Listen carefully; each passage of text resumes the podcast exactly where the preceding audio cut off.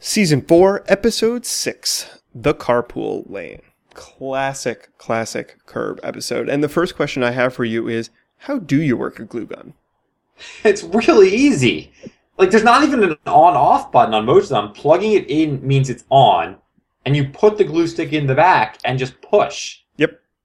But Jeff doesn't know how to work a glue gun. What is he trying to glue anyway? I don't know. There are so many tools and there are so many tools in that garage that I Yeah, can't that's just- imagine him using any of them. None of them. That's so clearly like a garage set of like tools. Like, no, he's clearly the type of person that instead of fixing anything would pay someone to do it, first of all. And so Larry just came over to watch him glue something with a hot glue Yeah. gun. They're, they're hanging out.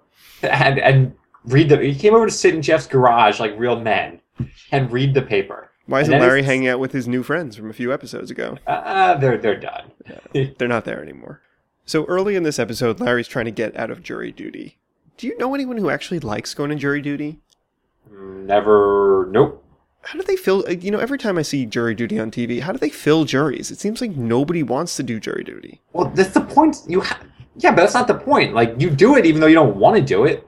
But I know so many people who get out of it because Yeah, they but just use excuses. first of all, Who if you does talk jury to- duty? if Who you are talk these to- juries? okay, that's the point. If you talk to lawyers, especially DAs, juries are idiots. They're made up of the people that can't get out of jury duty. That's like a saying. They're the Uh, people that can't think up an excuse. Those are the people on juries. That's terrible. That's how the legal system works. Yeah. Okay. Well, this is Curbcast, not Legal Cast. I I, I agree. Let's keep it keep it very curb. Yeah. But I like Larry's uh, suggestion that he wouldn't serve under another foreman. He'd only do it if he was the foreman. Can't serve on another foreman. I think I'd want to be the foreman too. I can. Well, kind it's of- it's the best role, but it's also the most responsibility. Like you gotta, like, what does foreman do? Like keep the discussion moving and be in charge and stuff. I guess maybe he orders lunch too. Ooh, do you think the foreman gets to choose lunch for everyone? Uh, perhaps. yeah, I, I really doubt that's the case. I like Larry's quip in the court that the only major crime that's ever happened against him was that his cousin once stole an almond joy from him, Yep. which the judge wouldn't consider a major crime. Oh, it's the lawyer, not the judge. The, law the lawyer wouldn't consider it. exactly.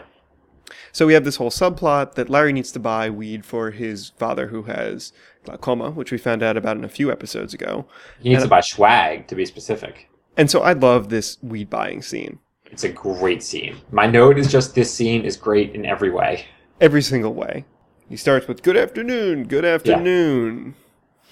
These guy this guy is charging him what I think are really high prices. Well, five hundred dollars is some hydroponic. I mean, not that I have any idea how the market works, but it seems expensive. It It's seems expensive for an ounce. Not that I would really know. it's, great. But Um, Larry ends up with the swag, which is a deal, a steal, right? And Well, he asked the 200 bucks guys now. it's a fair price. like, what, what is the drug dealer going to say? No, you're right. I was overcharging you. Have it for one sixty. just Larry's mannerisms in the scene, he looks so awkward whatsoever. Well, it's great when he, he first is really awkward, and then the drug dealer's like, just create the illusion we're friends. And Larry's like, why? You kidding? You! And he hits him on the shoulder. and It's just great. And the guy's like, too much, too much. Larry's like, yeah, I know.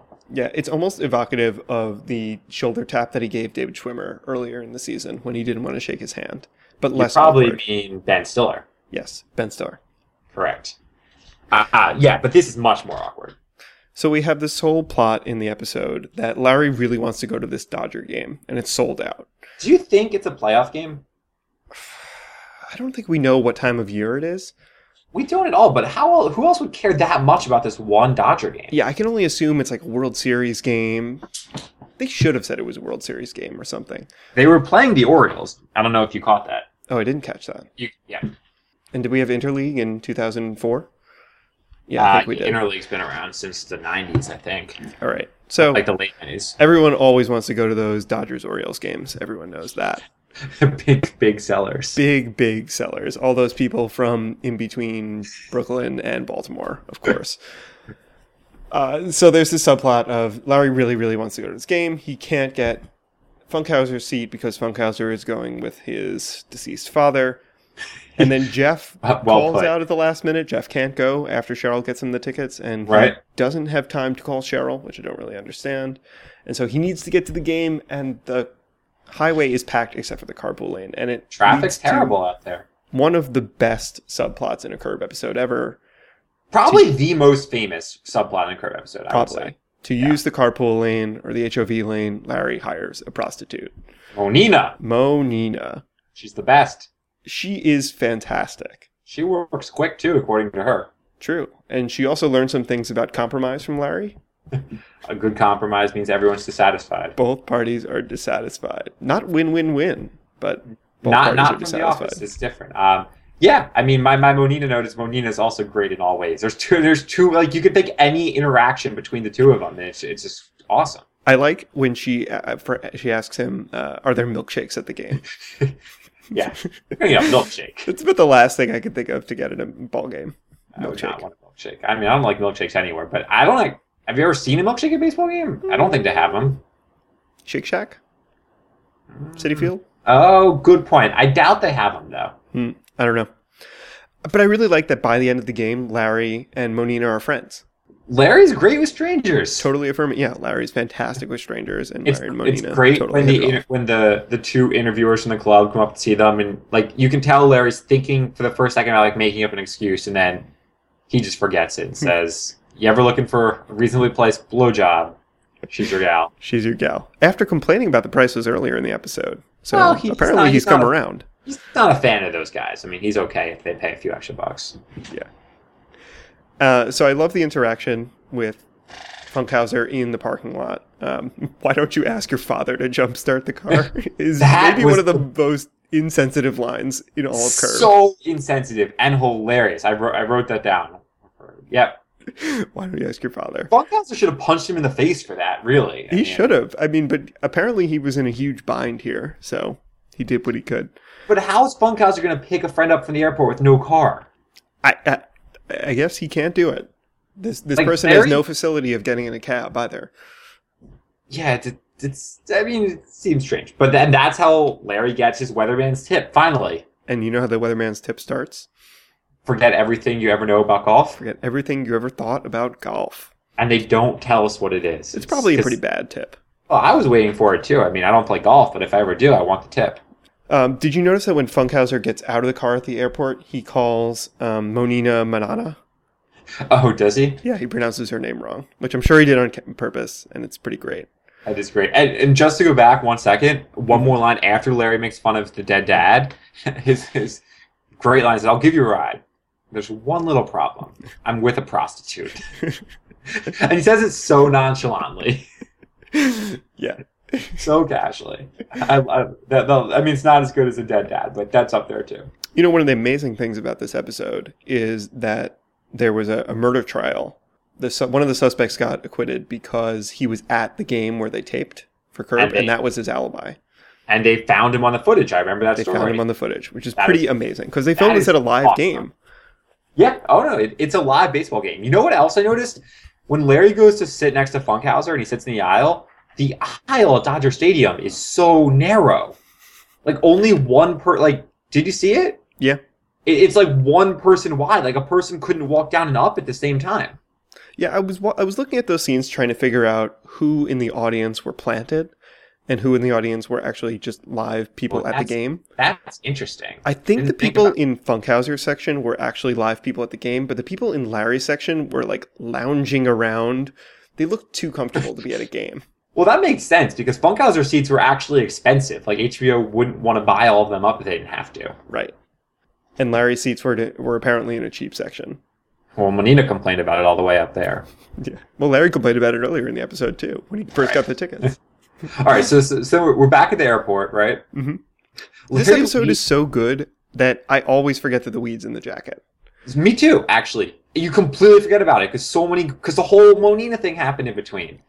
Now, no, Larry leaves Monina in his car. She's a prostitute he found on the street. Leaves her in the car and tells her to drive around the airport until he comes back. That's probably a terrible idea. But they're friends now. That's worth more than the two hundred dollars he owes her. But they're friends now, so it's all good. and she doesn't steal the fucking car. And then we have this great scene in the car where they're arguing about the weed. Yep. And Larry's Swag. I love Larry's line, I know what I bought. I bought the fucking swag. Swag versus chronic. Then um there so he doesn't have the money to pay her. Right. And they're arguing and Larry brings up the when Larry brings up again, I thought we were coup de la. Coup de la. Great callback to the Crazy Eyes Killer, season three, episode seven. Fantastic. Yeah, I wrote it down too. Great. I thought we were coup de la. Oh man, Larry interacting with black people, and they discover this when they make Leon like the new, the second lead. But Larry with black people is just a good comic combination on this show. Yep, it works so well. Yeah. So well. And so we have the the final scene of the episode is in Larry's father's apartment. Larry's father is fantastic. Um, I love the scene where they're going back and forth between Ebonics and Yiddish.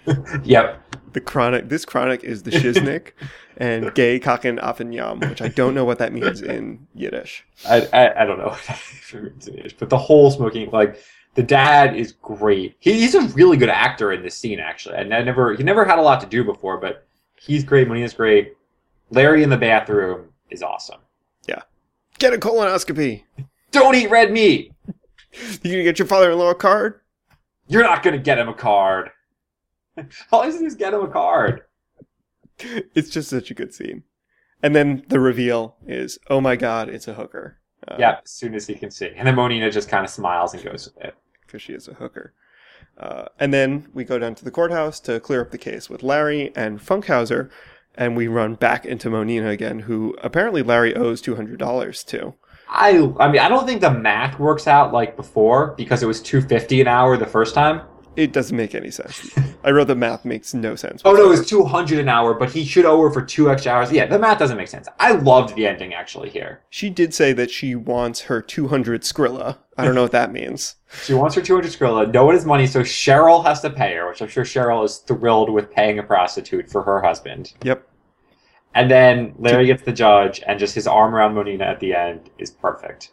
And so one of the best things about the end of this episode is we have an ultimate curb paradox in the ending scene. Another, and I missed it. Yes, you did, and it's a good one too. Is it the judge? No, it's Larry's lawyer. Oh, who's talking to Larry and Funkhauser outside? Yep. Larry's lawyer is, do you know who it is? I really don't. Larry's lawyer is Bizarro George. Oh, from the Bizarro Jerry episode, Gene. His name's Gene. Larry's lawyer is Bizarro Larry. Oh my god, you're right. That's so meta because George is Larry. Oh man, that's great. That just makes this episode 30 That times puts it better. over the top. Larry's episode is Bizarro Larry. I mean, his lawyer is Bizarro Larry. And that's all I have to say about that.